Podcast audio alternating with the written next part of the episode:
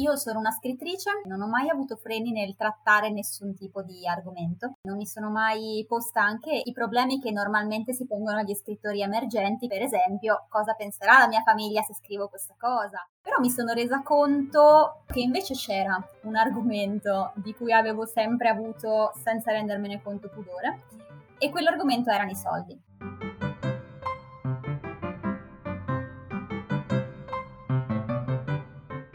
Eleonora Caruso ha pubblicato il suo primo romanzo per Indiana Editore dieci anni fa, quando aveva 26 anni, poi il secondo e il terzo nel 2018 e 2019 per Mondadori. Era questo che sapevo di lei prima che un post rivelatore su Facebook mi spingesse a invitarla a una chiacchierata con me. Io sono Annalisa Monfreda e questo è Rame, un podcast in cui mi concedo, finalmente, le conversazioni sui soldi e sulla vita che avrei sempre voluto avere. Eleonora nasce nel 1986 da due genitori appena diciottenni in un paese della provincia di Novara. Sua madre aveva iniziato a lavorare in fabbrica a 12 anni, senza neppure terminare le medie, e suo padre più o meno lo stesso.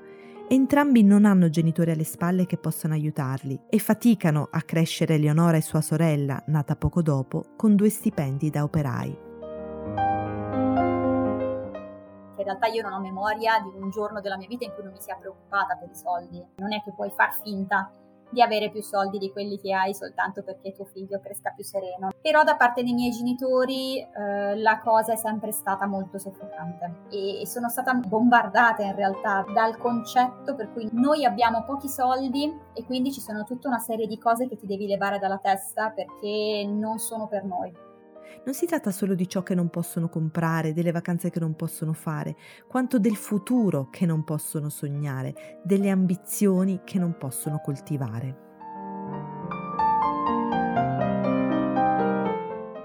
Il fatto che noi non avessimo soldi come ce li avevano altre famiglie era un giudizio calato dall'alto che era stato posto sul mio valore e che in qualche modo aveva già definito chi, chi io fossi e che cosa potessi fare.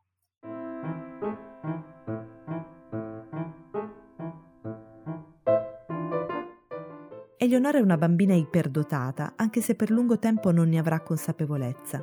Il suo sistema cognitivo, però, fatica ad adattarsi al percorso scolastico. Così in quegli anni qualsiasi difficoltà nello studio, anche totalmente fisiologica, si traduce in un out-out.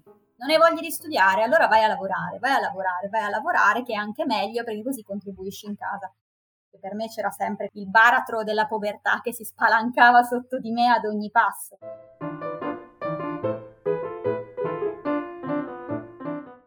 Dopo le scuole medie, Eleonora frequenta un anno in un istituto tecnico, indirizzo lontanissimo da lei, e un anno al classico, che invece le piace, ma il suo modo di ragionare non è allineato e questo la fa sentire molto stupida. Così smette di studiare volontariamente a 16 anni.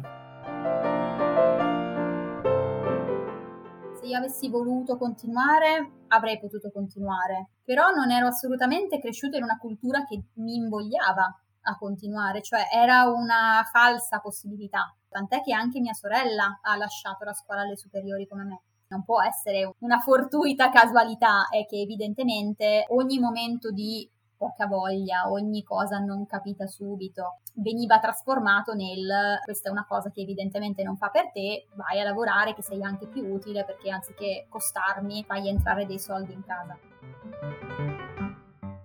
Quando Eleonora manifesta la volontà di lasciare la scuola, suo padre la porta in fabbrica. Inizia così una stagione della sua vita che è come una nebulosa.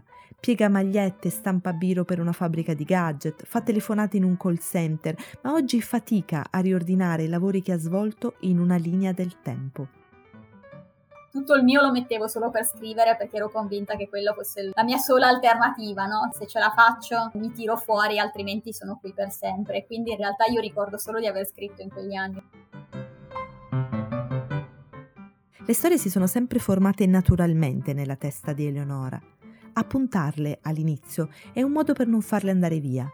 Scrivere non costa nulla, può farlo in qualsiasi momento, dipende solo dal suo sforzo personale. Per Eleonora la scrittura diventa la breccia attraverso cui passare per ottenere un riscatto personale, sociale ed economico.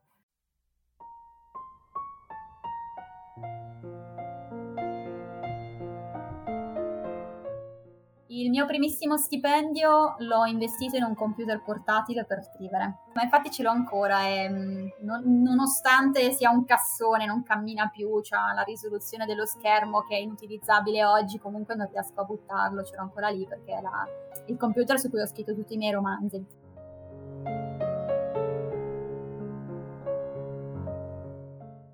Quando Eleonora inizia a scrivere sono gli albori di Internet. In quella rete libera e senza padroni incontra le prime persone con cui parlare di manga, la sua passione, e i primi lettori con cui condividere le sue storie. Nel frattempo continua a lavorare come operaia. Si sveglia alle 5.30, scrive, poi va a lavorare alle 8. Al ritorno dorme mezz'ora e si rimette a scrivere finché riesce a stare sveglia.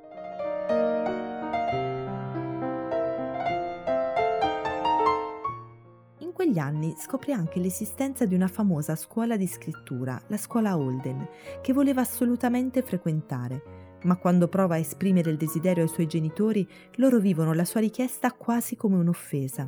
Lì credo che fu la prima volta che ebbi proprio la percezione netta del fatto che se avessimo avuto i soldi avrei potuto fare questa cosa bellissima che corrispondeva esattamente alle mie aspirazioni, che prometteva di essere anche un rimedio a quel percorso scolastico incidentato, brutto e anche sofferente che avevo avuto. Le chiedo perché non abbia pensato di pagarsela da sola, con i risparmi del suo lavoro di operaia. Io penso che queste domande siano anche un po' frutto di avere difficoltà a fare mente locale su che cosa vuol dire non avere soldi davvero. Eh, io andavo a lavorare a un certo punto nella città vicina, ma i miei non è che mi comprassero l'abbonamento dell'autobus, lo compravo io, il che vuol dire che il mio stipendio di 900 euro diventava uno stipendio di 600, eh, 200 euro li davo in casa e, e le spese che invece dovresti affrontare per fare quella cosa sono enormi.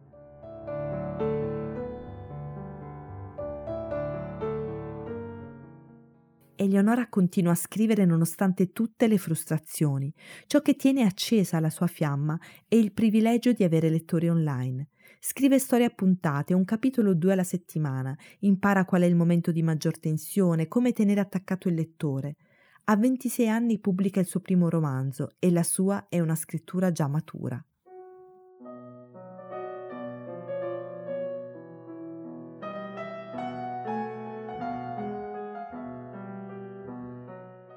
Quando ho ricevuto il mio primo assegno per il mio primo romanzo, che se ci pensa adesso fa ridere perché è un assegno piccolissimo, è stata la prova che quello che avevo fatto non era stato inutile. Però vedi, anche questo è un po' triste se ci pensi, perché io questa consapevolezza l'ho avuta nel momento in cui mi sono stati dati dei soldi in cambio di qualcosa che avevo fatto, no? La prima volta che ho sentito che quello che facevo poteva avere un valore è stata quella. Dopo quella grande soddisfazione ho cominciato a collegare il pensiero del ok, quindi se non guadagno abbastanza vuol dire che quello che produco non è abbastanza buono. Quando ti raccontano la storia no, idealizzata della scrittrice che poi guadagna un sacco di soldi e invece non ti raccontano che è brutto poi trovarti a legare il tuo valore come persona e il tuo valore come scrittrice, in questo caso a i soldi che guadagni, soprattutto in un settore in cui nessuno te lo dice, dannazione, di soldi ce ne sono pochissimi. Per una J.K. Rowling che si arricchisce, ci sono centinaia di autori che guadagnano ben al di sotto della soglia di sopravvivenza. Il mondo dei libri privilegia chi non ha l'urgenza di viverci sono persone che possono comunque continuare a scrivere serenamente, perché comunque hanno una situazione di partenza che permette loro di non dover per forza realizzare tutto subito, quindi possono prendersi il loro tempo, possono farsi un nome e c'è a chi invece tocca abbassare la testa e tornare un po' da dove era venuta. E all'inizio quello è stato il mio caso purtroppo, la mia occasione era quella, non è diventata quello che io volevo, amen, almeno ci ho provato. Poi ho comunque continuato a scrivere e in realtà poi ci ho riprovato di nuovo e continuo a provarci ogni singola volta.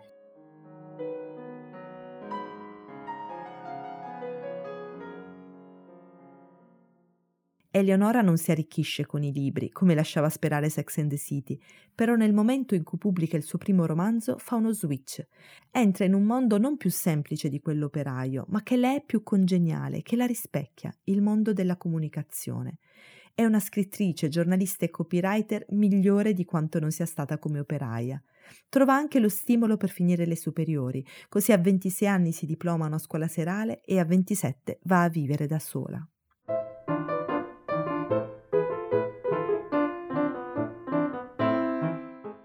Uscire di casa e pagare l'affitto non significa più necessariamente essere indipendente. Io ho sempre pagato tutto quello che potevo pagare io, però tutte le volte che c'era una minima urgenza io avevo bisogno dei miei perché quasi sempre non potevo farvi fronte io.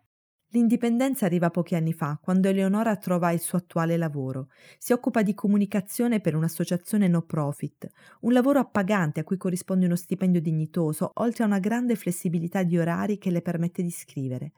Questa stabilità è stata rivelatoria. Per la prima volta il suo rapporto complesso con i soldi viene a galla.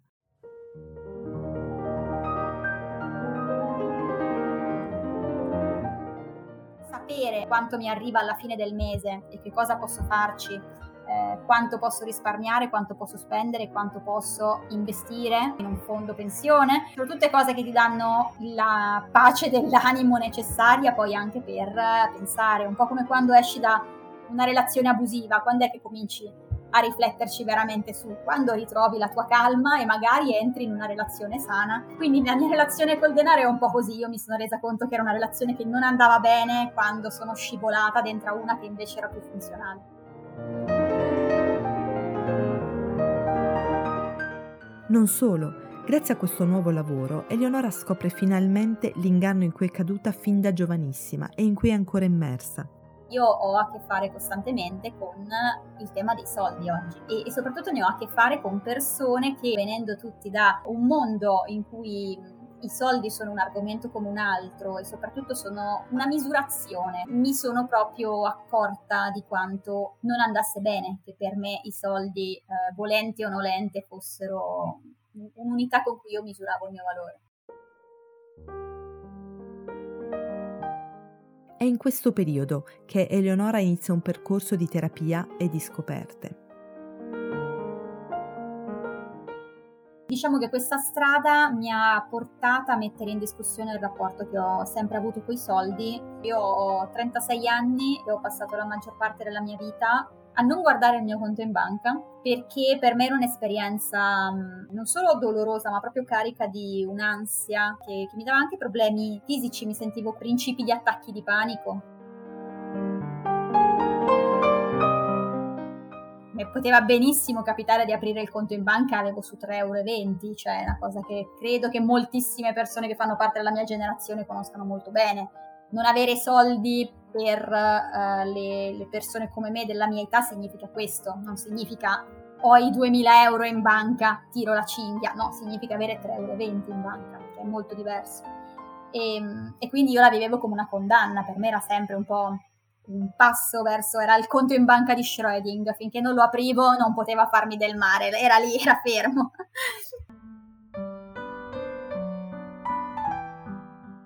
Anche le sue relazioni personali erano molto condizionate dall'aspetto economico. Mi sono anche resa conto che molto spesso i miei litigi con quello che era mio compagno e che adesso è mio marito, mm, le maggiori tensioni con i miei genitori, sono quasi tutte tensioni nate dalla mancanza di soldi, dal dover chiedere soldi e quindi proprio mi sono accorta che è normale, soprattutto quando non ne hai moltissimi, avere un rapporto complesso con i soldi, ma non era normale avere un rapporto così ansioso e in qualche modo anche un po' furioso. Durante il percorso di terapia, Eleonora si accorge di non aver mai attinto alla sua esperienza con i soldi per i libri che ha scritto.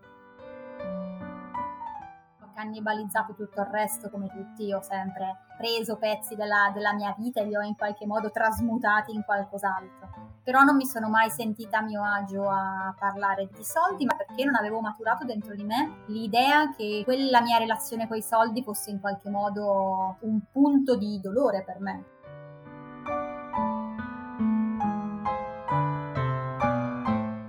trovandomi davanti al, a un personaggio nel momento in cui lo modellavo, sceglievo consapevolmente spesso di eh, eliminare questo problema dalla sua vita, perché io non potevo eliminarlo dalla mia e mi sembrava un po' un dono che potevo fare a questi personaggi che vivevano al posto mio e, e volevo fare loro questo regalo che i miei non hanno potuto fare a me non doversi mai preoccupare dei soldi.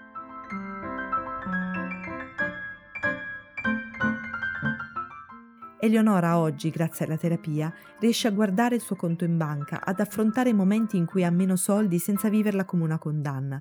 E nel libro che sta scrivendo anche questo pezzo della sua vita sta avendo spazio. Sta modellando un personaggio che non solo si confronta con i soldi, ma ne è ossessionato.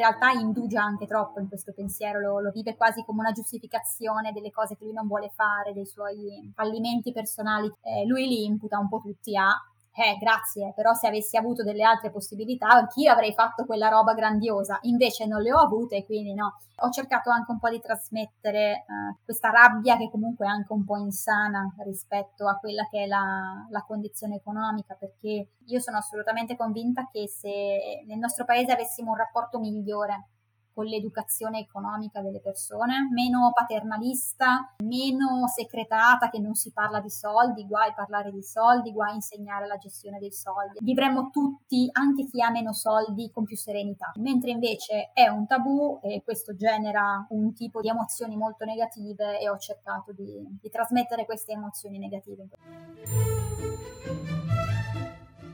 Hai ascoltato Rame. Per ricevere ogni nuova puntata iscriviti alla newsletter del mercoledì su rameplatform.com.